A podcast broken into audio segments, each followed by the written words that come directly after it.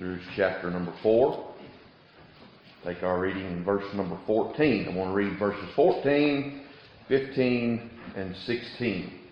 Hebrews chapter number four, the Bible says in verse number fourteen, seeing then that we have a great high priest that is passed into the heavens, Jesus the Son of God, let us hold fast our profession.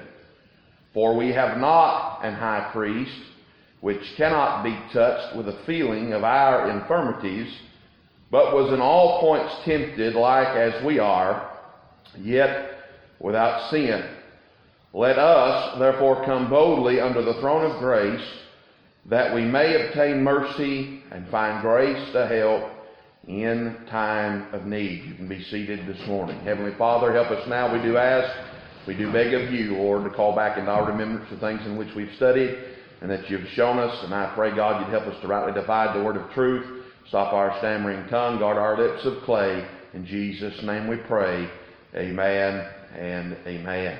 All right, very familiar portion of Scripture, and it's not my endeavor this morning to uh, dig a whole lot into the idea or the thought uh, and or the truth even Uh, that Jesus Christ was tempted upon this earth. A lot of times when we deal with this portion of Scripture, uh, we are dealing with the, the fact that Jesus Christ was robed in flesh.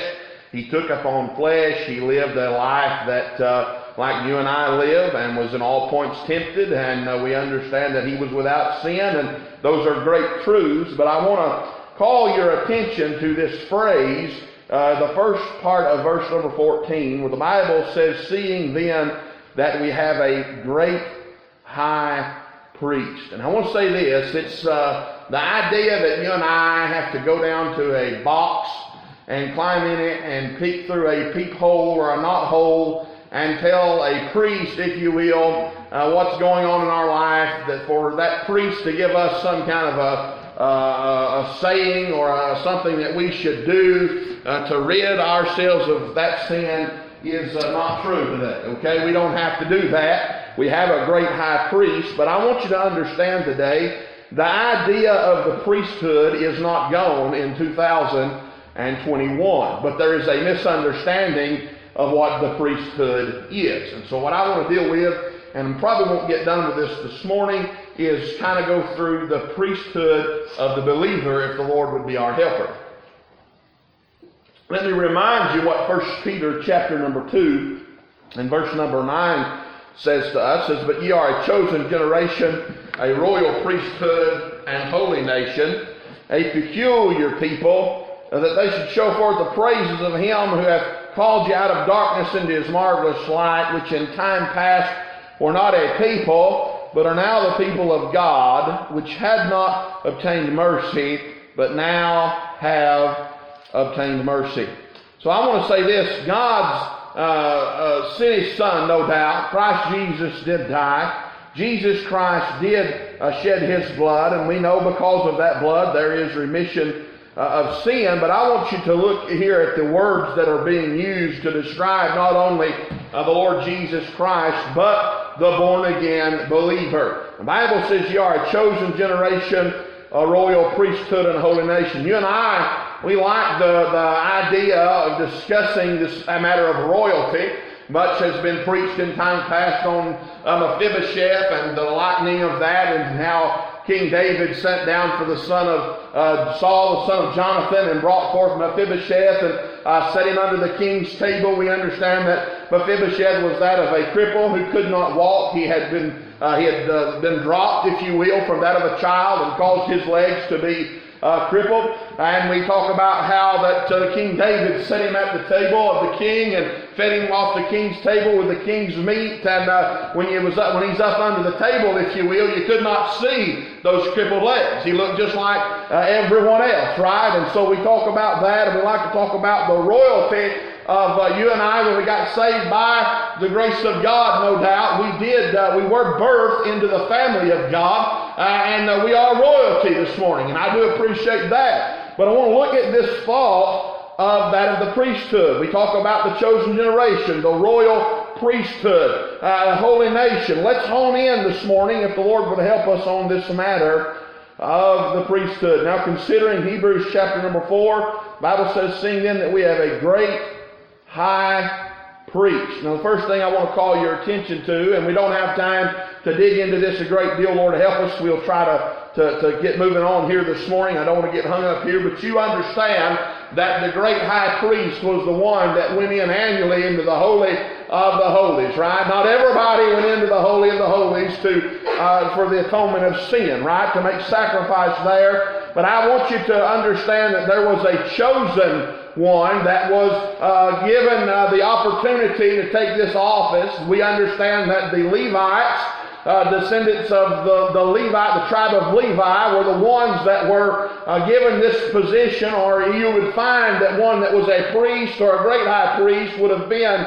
of the tribe of Levi. And when you go back and you study that out, you find the Aaronic uh, priesthood. You, you start reading about how God in, uh, had dealt with that of Aaron, and the descendants of Aaron uh, were that of priests, right? And we look at all these things, but the priesthood did not start when the law was given. And so I want to look at that for just a minute, because when we look at Hebrews chapter number five, the Bible says, for every high priest taken from among men is ordained for men in things pertaining to God, that he may offer both gifts and sacrifices for sins, who can have compassion on the ignorant and on them that are out of the way, for that he himself also is compassed with infirmity, and by reason hereof he ought, as for the people, so also for himself to offer for sins. And no man taketh this honor unto himself, but he that is called of God, as was Aaron. So first of all, the, the office of the priest wasn't something you chose.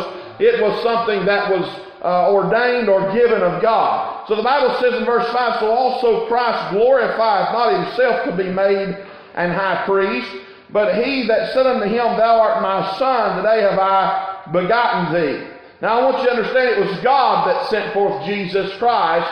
You need to understand that. The Bible said, for God so loved the world. Now, Jesus loved us, or he wouldn't have done what he done. But God so loved the world that he gave his only begotten Son. And it was ordained of God for Christ Jesus to come and take on flesh in the likeness of men and live in this world uh, of sin. Okay? The Bible says, and he saith also in another place, thou art a priest forever.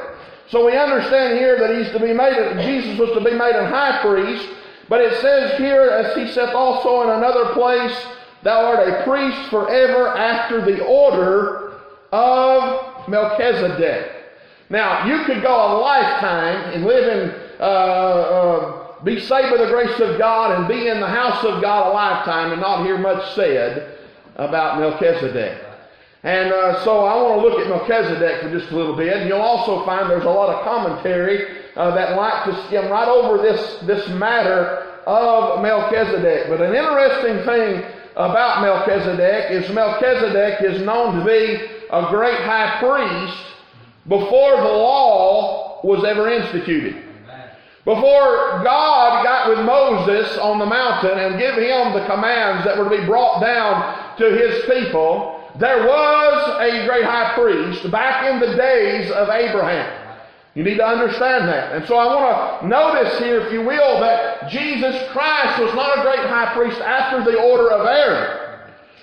He was a great high priest after the order of Melchizedek. Why does that matter? Well, it matters a great deal. I want to look at that if the Lord would help us here for just a few minutes this morning, okay? So we understand Jesus Christ was called of God, and he was to be sent into this world to bleed and die. But you and I have a great high priest now. What's that mean?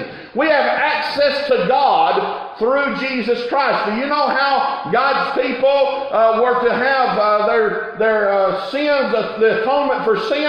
They had to go through that of the great high priest. They were sweating bullets and shaken and worried to death. That, that great high priest, when he went in to the Holy of Holies, they was worried to death till he come back out again. Because if he wasn't right with God, he could be struck dead in that place. You need to understand that. It was a very a sobering experience and a very sobering time. And so I want you to know that the idea of the priesthood today isn't gone. You and I still have to go through a priest to get to God. But that priest is that of Jesus Christ, not some fellow in a, a black suit or a white suit or whatever they wear with a little veil on their collar, uh, standing beside a people that you tell them all your dirty secrets.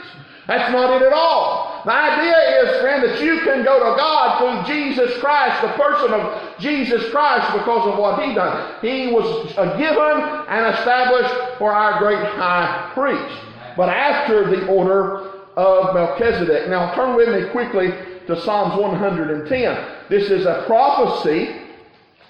This is a prophecy concerning Melchizedek. Psalms one hundred ten.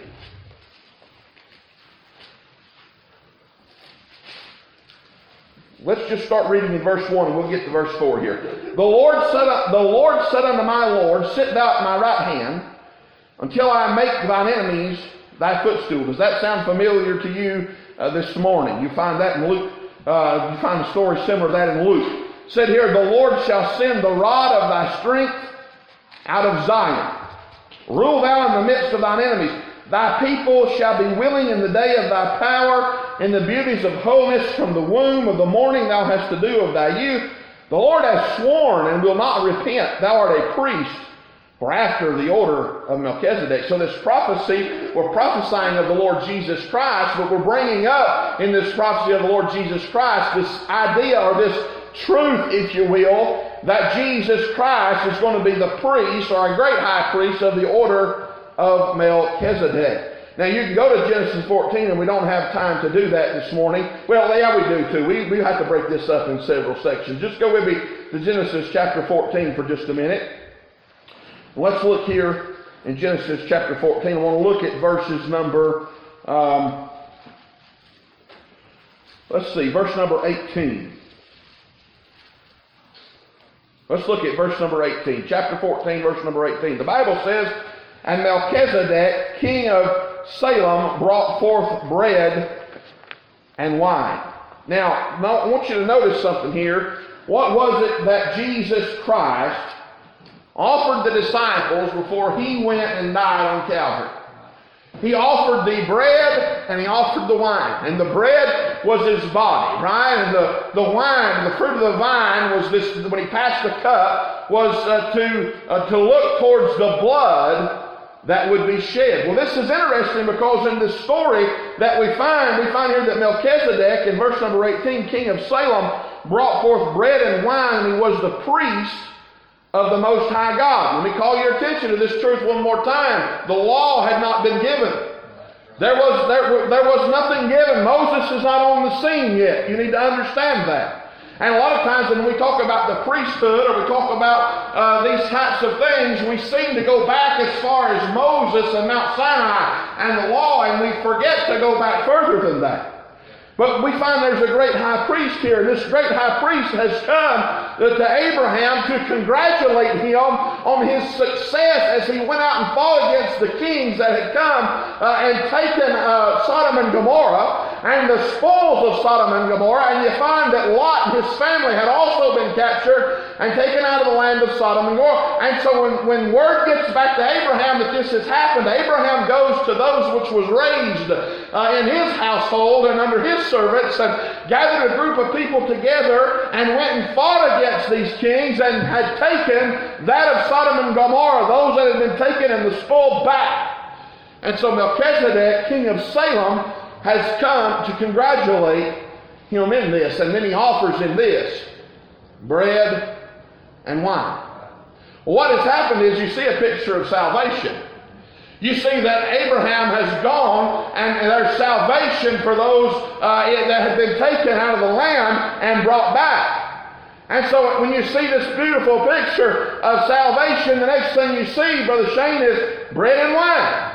That probably didn't mean a whole lot at that time, but it's a foreshadowing of what is to come. Jesus Christ is of the, the order of Melchizedek. All right, now, buckle your seatbelts and cinch up tight this morning, because what I'm fixing to say could bring great danger to me, okay? But you need to pay attention, and you need to hear me out, and you need to hear me out real well this morning, all right? I want you to notice this with me. Turn with me to Hebrews while you hold your place in Genesis. Turn back with me to Hebrews chapter uh, number seven. Hebrews chapter number seven. The Bible says, "For this Melchizedek, king of Salem, priest of the Most High God, who met Abraham returning from the slaughter of the kings and blessed him, to whom also Abraham gave a tenth part of all, first being by interpretation king of righteousness, and after that also king of Salem." Now Salem translated is that of peace. Notice that. Melchizedek, the king of Salem, Salem being translated peace, one could say that Melchizedek was the king of peace. Notice that. Jesus Christ now coming from the order of Melchizedek. Let me remind you as I'm building up to this, if you will, that Jesus, when he uh, uh, promised The, the promise to Abraham, he swore by himself. Why? Because there was none greater, right? Now notice this. Why is it that Jesus Christ is not of the order uh, of the Aaronic priesthood? Because you look at the in the Aaronic priesthood some moronic things.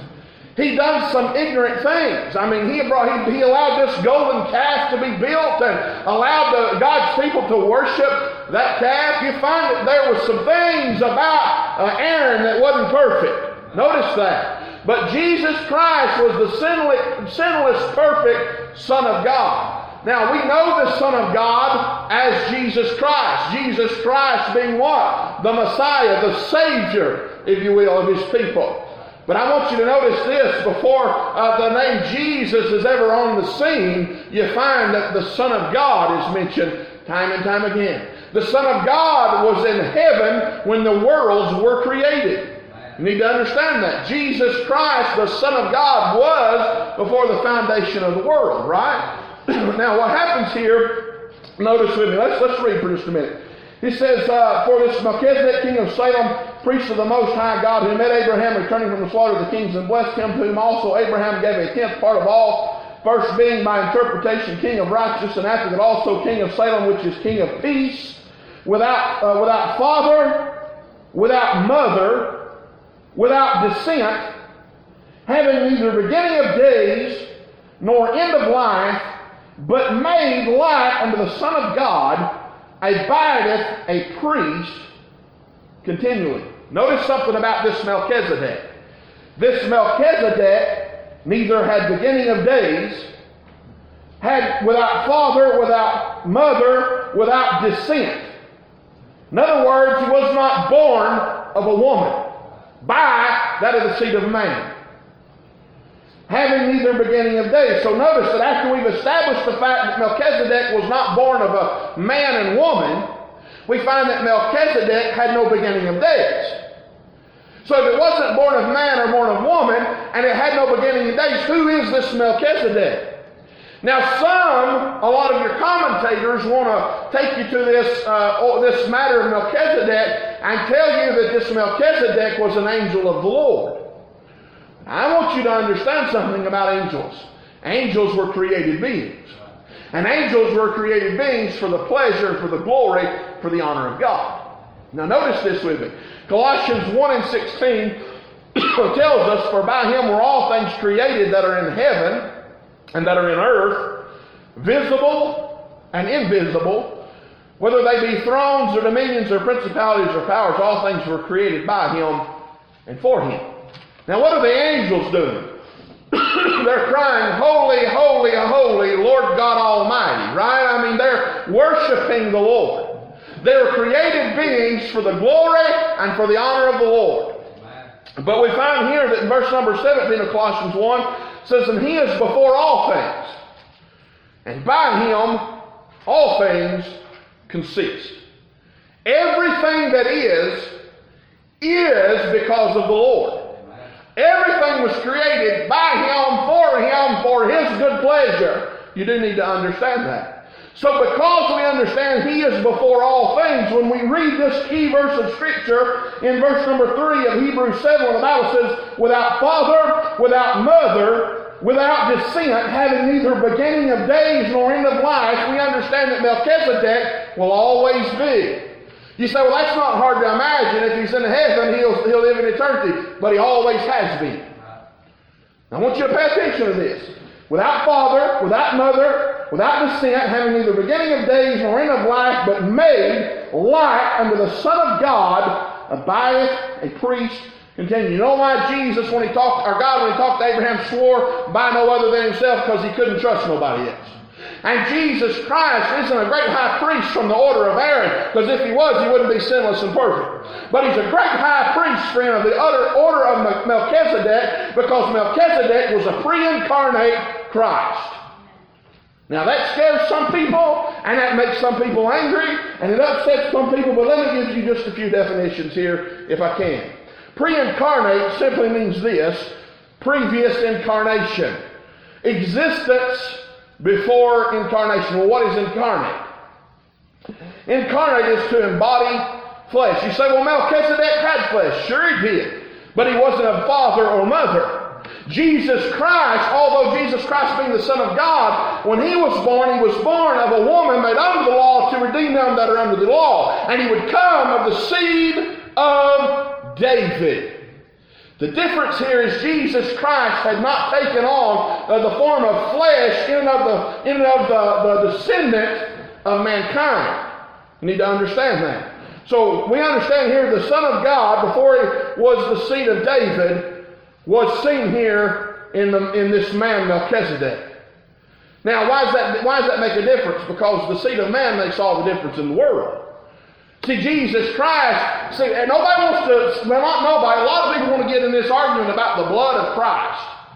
But this is very important, friend, that, that Jesus be made of the seed of a woman, a sinner woman, but have the blood of God in his veins.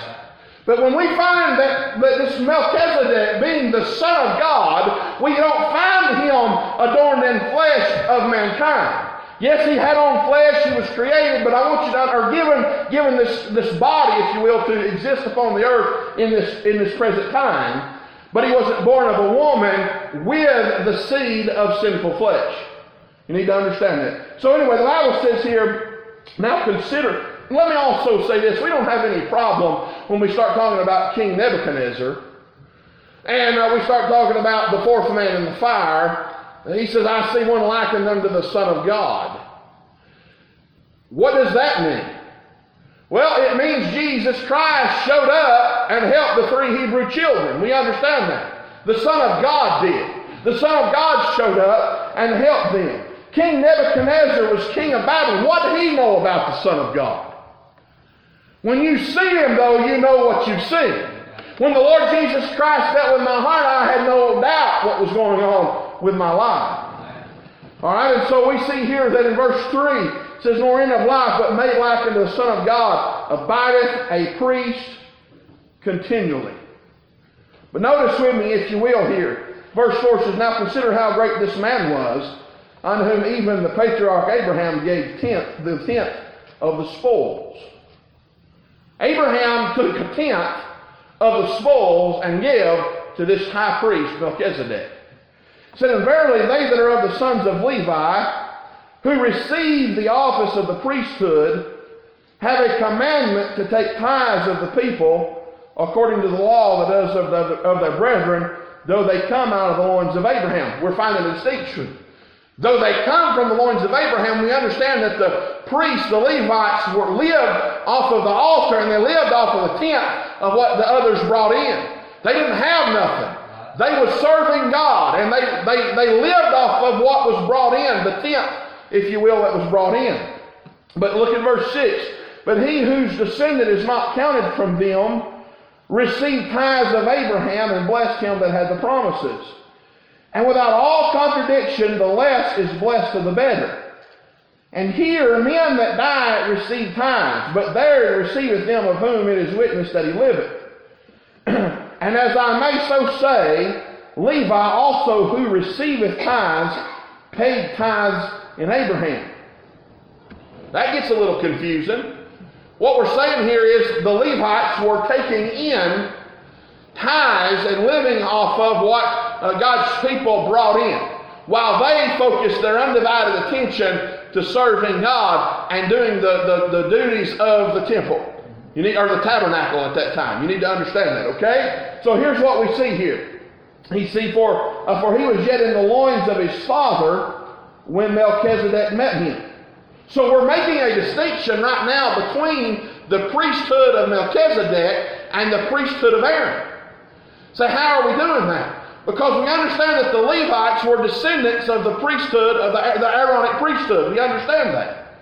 All right, but, but we're talking about Melchizedek receiving the tithes of Abraham. And what we're saying is those that receive tithes of God's people also give tithes to that of Melchizedek. How? Through Abraham. So how is that possible? For he was yet in the loins of his father when Melchizedek met him.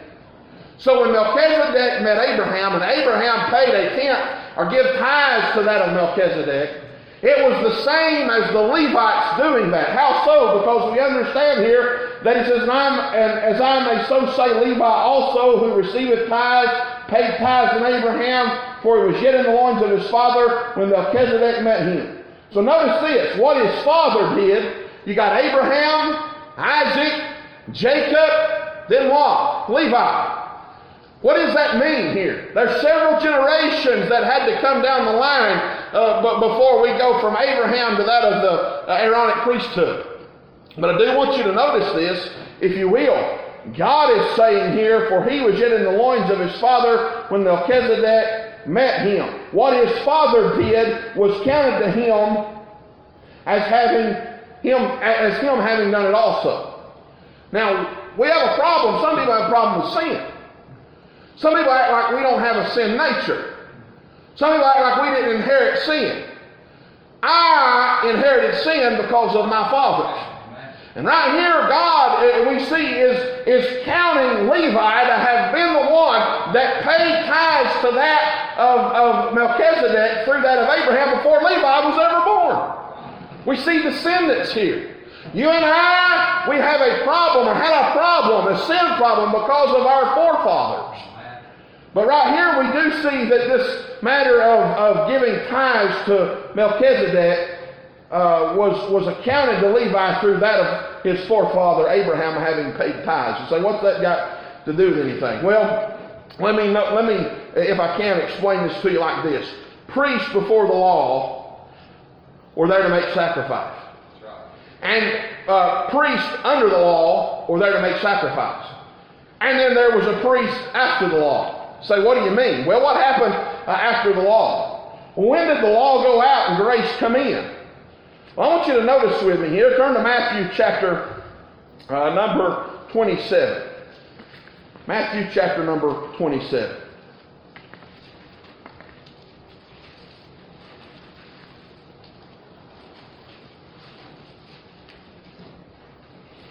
The Bible says in Matthew chapter twenty-seven and verse number Uh, fifty, Jesus, when he had cried again with a loud voice, yielded up the ghost. Now we know that in these scriptures, Christ is hanging on Calvary.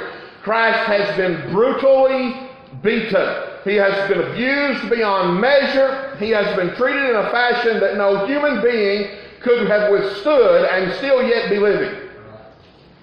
And he has laid himself out and allowed them to drive the nails in him after they had mortally wounded this man, Jesus Christ, God the, the Son, and they have hung him between the heavens and the earth.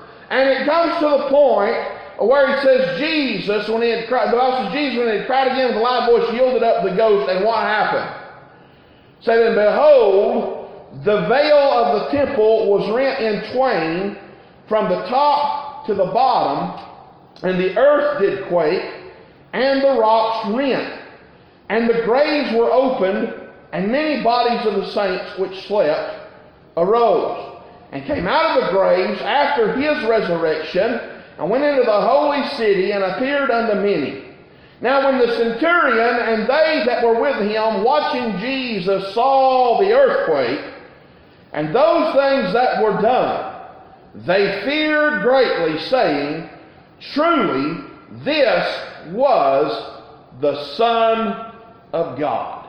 Something happened that caused the centurion to change his mind about this man that was still yet hanging on the cross of Calvary. Now we understand that Jesus Christ was mocked. He had a crown of thorns. And, uh, he was uh, uh, mocked as the King of Kings, right? King of the Jews. And uh, so through all this mocking and all that's been done, they don't see Christ for who he is. But when he gives up the ghost, after they had berated him and told him that if he be the Son of God, then come down off the cross. And he didn't do that. But after he died and gave up the ghost, something happened that caused the centurion to say, truly, this was the Son of God. Now, two things happen here. We find the earthquake, no doubt about that. But we also find here that the veil was rent from the top to the bottom.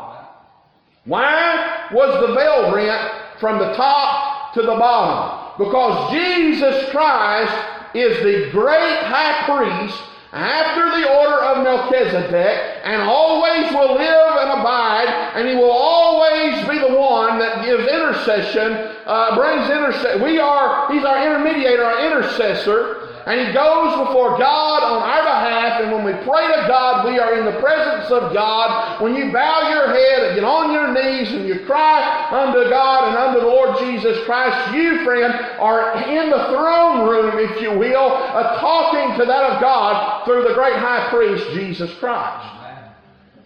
And I appreciate that. But this veil was rent to signify something. You and I no longer, mankind no longer, had to go through a man to get to God. But now we go through the man, Christ Jesus, God the Son. And he was after the order of Melchizedek, sinless and perfect, and always what you and I needed. And if we had been relying on someone after the order of Aaron, you and I would be in trouble this morning. But I do want you to know this, notice something. We still have to go through that of a priest. Now, notice with me, I, I forgot to mention this. Where was Mel, who was Melchizedek? He was the king of Salem. What's that mean? Well, look with me. Psalm seventy-six, one and two says, in Judah is God known. His name is great in Israel. In Salem also is his tabernacle and his dwelling place in Zion. Where is Jesus Christ going to rule and reign for a thousand years? At Jerusalem. Jerusalem. S A L E M. And we find here in Psalm seventy-six, verse two, in Salem also is his tabernacle and his dwelling place in Zion. And a lot of commentators won't agree with me here either, but Salem was that of Jerusalem. And uh, here's what I want you to see. Uh, God originally consecrated, or excuse me, uh, took the, the firstborn. Notice this, you go back to this matter of Egypt, right? Before Moses takes the, the children of Israel out of Egypt and into the, uh, headed towards the promised land, and as they go through the wilderness, you understand, we find this time frame is when the law has been handed down, right? But notice there was a sacrifice that had to be given and had to be made so that when the death angel come, he would see the blood that was on the doorpost and the lintel and pass by that house because sacrifice of the lamb had been made, right? Still understanding this sacrifice that was made was still before the Aaronic priesthood. So we find here, and you'll find Job made sacrifice for his uh, children in the book of Job. Now, uh, you can argue him if you want to, but Job was along before Moses. And Job being along before Moses meant he was paying, uh, paying sacrifice for his children uh, before the priest, the Aaronic priesthood had come about. I say, why is that important? Because you'll find that the head of the home was the one that was paying sac- or killing the lamb and giving sacrifice for that of the, the family and that of the son. Now, I do want you to notice here, if, if you can, turn with me real quick to Exodus chapter number thirteen. Exodus chapter, and I'm going somewhere with this, so just bear with me. There's a lot of information. I know this is a little different this morning, but we need to take a look at this. Exodus, I didn't mark it, Exodus chapter thirteen. Let me get there real quickly. I want to read to you verses eleven through fifteen.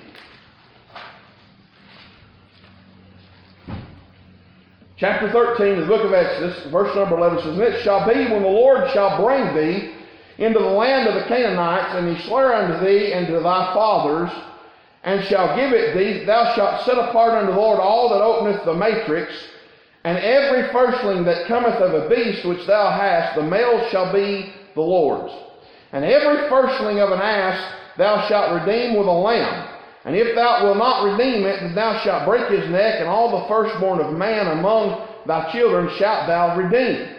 And it shall be, when thy son asketh thee in time to come, saying, what is this? That thou shalt say unto him, by strength of hand uh, the Lord brought us out of, uh, from Egypt, from the house of bondage. And it came to pass, when Pharaoh would hardly let us go, that the Lord slew all the firstborn in the land of Egypt, both the firstborn of man and the firstborn of beasts. Therefore I sacrifice to the Lord all that openeth the matrix, being males, but all the firstborn of my children I redeem. Now, go to Numbers, chapter number eight, verse number sixteen and eighteen. I'll make my point here in just a moment. Numbers, chapter number eight, verses number fifteen, starting there. Numbers chapter number eight, verse number fifteen. And after all, or excuse me, and after that shall the Levites go in to do the service of the tabernacle of the congregation. Thou shalt cleanse them and offer them for an offering. For they are wholly given unto me from among the children of Israel. Instead, now notice this word, instead of such as open every womb, even instead of the firstborn of all the children of Israel, have I taken them unto me. For all the firstborn of the children of Israel are mine, both man and beast, on the day that I smote every firstborn in the land of Egypt, I sanctified them for myself, and I have taken the Levites for all the firstborn of the children of Israel. You know what happened here? The firstborn that were saved back in Egypt, they were going to be the priesthood. Notice this. But something happens when God is giving uh, Moses the commandments up on Mount Sinai. Aaron, the priest, he's down here making this golden calf, right? And all the tribes of Israel got involved in the making of this calf and the worship of this calf, except for one tribe, the tribe of Levi. And so God, understanding here, as we you see this uh, this transition of the priesthood, you find that the father, that before uh, God gave down the law, the father was responsible for making sure his family uh, had what they needed as far as atonement. But then you find that this transition of God bringing the children of Israel out of Egypt, that uh, he saved all the firstborn because of the blood that had been placed on the doorpost and the lintel, because the head of the home, if you will, made sure to, to kill the lamb and to do all that was told him. And then you find that these firstborn was in, in by design to be the, in the priesthood, but because they turned their back on what God expected, that one group, the Levites, did what they were supposed to do, and God chose the Levites to be the ones that handled that of the office of the priest. And so, and I, I've been studying this out and looking at it and trying to figure out how all these transitions had taken place. And, and, and it's interesting because he chose the tribe of Levi to take the place uh, in, in this matter of the priesthood, the only tribe that we know that did not participate in this golden calf worship. But we don't find that when Jesus Christ uh, was, was mentioned as a great high priest, that he come from, from this uh, priesthood, if you will, this Aaronic priesthood. He come from the order of Melchizedek. Well, all that being what it is, is interesting to me because we go back to First Peter chapter number two and we read that, but ye are a chosen generation, a royal priesthood, a holy nation. We find that, that the, the Levites, nobody could be a priest but the Levites, right? So nobody could be born of another tribe and just get bought into the fact that they become a priest. If you wasn't born into it, you wasn't a priest. If you weren't born into the lineage of that of the Levites, you wasn't getting in as a priest. But the Bible says here in First Peter chapter number two, ye are a chosen generation, a royal priesthood, and holy nation. Why? How are you and I, how are you and I royalty? Because we were born into the family of God, right? But we understand Jesus Christ is our great high priest. And the Bible says you are a chosen generation, a royal priesthood. Not just royalty, but a priesthood. So you and I now that we're saved by the grace of God are priests. How? How are we in the priesthood? How are you and I in the priesthood? Because you and I were born into the family of God. But we're not after the priesthood of the Aaronic priesthood. You and I are in the priesthood of that of Melchizedek. You and I did not follow the lineage of the Levites. You and I come of the lineage of the Lord Jesus Christ. He bought and paid for us. When the fullness of time was come, God sent forth His Son, made of a woman, made under the law, to redeem them that are under the law, that we might receive the adoption of sons. Now notice with me here, the Bible said that when Jesus Christ gave up the ghost, the veil was rent from top to bottom. That means, friend, that those could look into the Holy of Holies, the Holy of Holies, because of Jesus Christ and what He done. Now notice with me here. What happened when the veil was rent? It was torn from top to bottom, not bottom to top. That means that the ripping didn't start from the bottom where man stood. It started at the top where God was at and ripped its way down. And so Jesus Christ was the, the way maker into the Holy of Holies, not mankind. See, before everybody was looking for that one man to get into the Holy, Holy, Holy of Holies and do something for them. But now we look at Jesus Christ, and it's interesting because the ripping of the veil come by the ripping of the flesh. And the flesh makes all the difference. He come after the order of Melchizedek. He come after his own. He, listen, he come after the order of himself. But this time he was of the seed of David. This time he was born of a woman. Why? To redeem them that are under the law. And what he done is he gave his body to be torn. And they ripped him just like the veil was torn, from the top to the bottom. There wasn't a spot on Jesus Christ that wasn't ripped and pulled apart and destroyed. Psalms twenty-two tells us, as I've mentioned before, that his bones stared upon him. His literal flesh was removed so that his bones could be seen by the human eyeball. And there wasn't anything that they spared when they beat our Lord Jesus Christ. They ripped him from the top to the bottom. And you know what that means? We could see into the insides of the Lord Jesus Christ. Because the Lord Jesus Christ allowed man to look on the inside of him. Now notice that. It's because we could, mankind could see on the inside of him. He gave his body. Mankind could see into the Holy of Holies through that of Jesus Christ. And now we are a royal generation. We are a chosen generation, a royal priesthood, a holy nation. You and I are in the priesthood of believers, not that of the Aaronic, not of those of the Levites, but out of the order of Melchizedek. And thanks be unto God that my great high priest was sinless and faultless, and he never done one thing wrong that could keep you and I out of heaven. But when we put our hope and faith and trust in that great high priest, you notice, because he could swear by no other, he swore by himself. And because there was no priest that he could come out of the order of, he had to come of the order of himself. And so I want you to know this morning, friend, the veil is rent from top to bottom, and you and I can get into the Holy of Holies through Jesus Christ. But I want to say this, if you're saved by the grace of God, the Bible says here you're a royal priesthood. Only the priest could access the inside. Notice that. It's still the priesthood that has access to the Holy of Holies. And if you've never accepted Jesus Christ as your Lord and Savior, you're not in the priesthood. And you know what's going to happen? You're going to die and go to hell. And so there's this matter of, of, of a priesthood still today. It's not gone away. But the idea that you and I have to pray to a man to get our sins forgiven is long gone. We pray to the Lord Jesus Christ because He was our great and is our great high priest from the order of Melchizedek, not Aaron, not of the tribe of Levi. And I thank God for that this morning.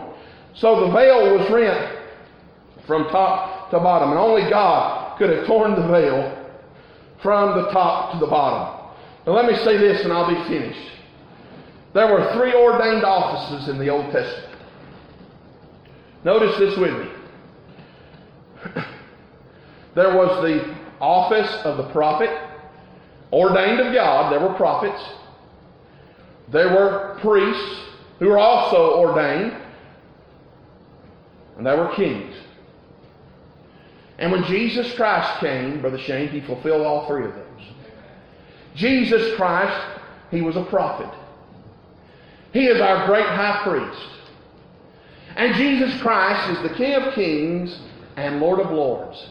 And just like Melchizedek was king of Salem, the son of God, Jesus Christ is going to come again, and He's going to rule and reign again in Jerusalem for a thousand years. And guess what? You know who brings peace on earth? Jesus Christ. Jesus Christ. You know what Salem means? It means peace. The King of Peace. I wonder if you've got peace in your heart this morning. I wonder if, if, if you'd like to be in the priesthood of believers. I wonder this morning if you'd like to get in. Listen, everybody thinks they can pray. This world thinks that, uh, you know, it always amazes me, and I'm not making fun this morning, but they ain't in a funeral that I've ever gone to where they ain't quoting Psalms twenty-three. Guess what? Psalms twenty-three ain't for you if you're not saved by the grace of God. And what they're doing is they're giving a farce. They're giving a lie. They're giving false hope. But I want you to understand something today. You, you, you get in the priesthood of believers by accepting the Lord Jesus Christ. But unless you, friend, are in the priesthood of believers, you cannot access God. You cannot pray to God. You cannot stand at the casket of a loved one that's dead and weep and mourn and pray to God. Now, I thought about this. Why is it that God don't hear? It's, it's iniquity. It's separation, right? There's separation. And so if Brother Shane was way down there by the end of the road, and I was talking to him like I'm talking to you now, he's not going to hear me because he's going to be way down there. But if I got hurt and I realized that I was in danger and something was fixing to take my life, I would scream bloody murder. And I dare say Brother Shane, being down there by the road, would hear me and turn around and look. Only Jesus Christ hears that of a repentant heart. And when you sorrow, understanding that hell's your home, and you get scared, friend, about your destiny or your eternity in this damnation, you can cry that of repentance unto the Lord Jesus Christ and get His attention every time. And when you get saved by the grace of God, you will be born into the family of God, be born into the priesthood of believers, and have access to the Holy of Holies, never to be separated from your God ever again. But if you simply do not choose to do that, friend, you'll stand outside of the Holy of Holies the rest of your life wondering what's going, in, going on on the inside. And you'll hope and beg and wonder if you're going to make it, only to find out that one day He's going to say, "Depart from me, ye that work iniquity. I never knew you." Listen, in the Old Testament, if you weren't of the, the tribe of Levi, you weren't getting in there, friend. And then only one man was going in. Right now, everyone, everyone has the ability to accept Jesus Christ and be born into the priesthood of believers, because we're not after the tribe of Levi. We're not after the Aaronic priesthood. We are after the order of Melchizedek because of what Christ done for me and what Christ done for you. You want access to God, friend, you'll have to go through Jesus Christ. There's still this matter of a priesthood today. But you'll have to make sure you go through Jesus Christ and be born into the priesthood of believers. Sister, if you'll come, let's all stand to our feet this morning.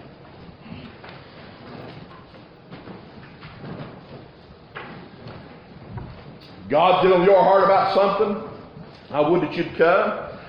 I don't know who the message was for. Just know the Lord worked on my heart on this for several weeks. And I know the Lord knows what we need. And I would ask that you would consider this morning what Christ done for you. And when you go before Jesus, or go before God through Jesus Christ, I wish that we would take time out of our day to understand and realize what has been afforded us to have that great privilege. I mean, think about it. We pray to God and talk to God, and we don't give a second thought to what had to be done for us to have been afforded that opportunity. Hey, listen, friend, do you realize, do you realize the blessing of God on our life to be able to close our eyes, bow our head, and talk to the Creator of the universe in which we live in? The one that sent His Son to die for you and me. I'll be honest with you, friends. Somebody give their child for my life, I'd have a hard time just running up to them, patting them on the back, and acting like everything's all right with them. We ought to be sober in this thing. We ought to have a respect for, for God. We ought to have a respect for Christ that's so deep-rooted that when we go before Him and enter into the, the, the Holy of Holies, when we go before Him to find mercy and grace to help in time of need, you and I realize what was paid for you and I to have that privilege. We use God as a spiritual nine one one. We use God as a, anytime we want something or something's wrong, we just talk to God. No, friend, it doesn't work like that. We ought to love and appreciate the, Him for giving us the opportunity and, and paying the debt that was paid to give us the opportunity to even be able to bow our head and close our eyes and even be able to talk to God. I'll say this, you'll not talk to God unless you talk to Him through the person of Jesus Christ, our great high priest. Is He your great high priest this morning? Friend, if you've not been born into the priesthood of believers, you can be. If you need to do business with God while this altar's open, you come.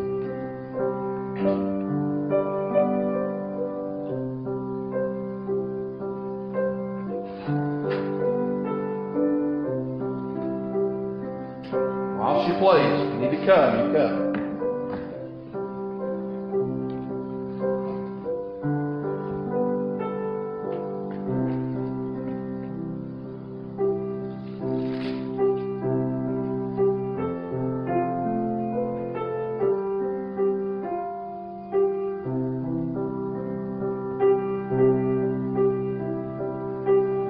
The Bible says in Hebrews chapter seven, verse number twenty-three, and they truly were many priests because they were not suffered to continue by reason of death. This man, because he continueth ever, hath an unchangeable priesthood.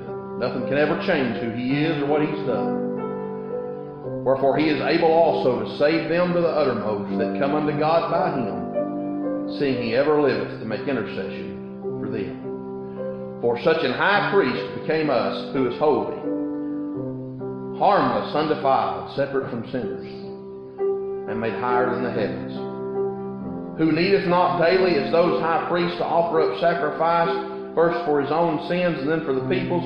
For this he did once, when he offered up himself. For the law maketh men high priests which have infirmity, but the word of the oath which was since the law maketh the Son, who is consecrated evermore. Verse nineteen says, "For the law made nothing perfect, but the bringing in of a better hope did, by the which we draw nigh unto God." Do you have hope this morning? Do you have hope in the Lord Jesus Christ? Friend, if you don't, you can.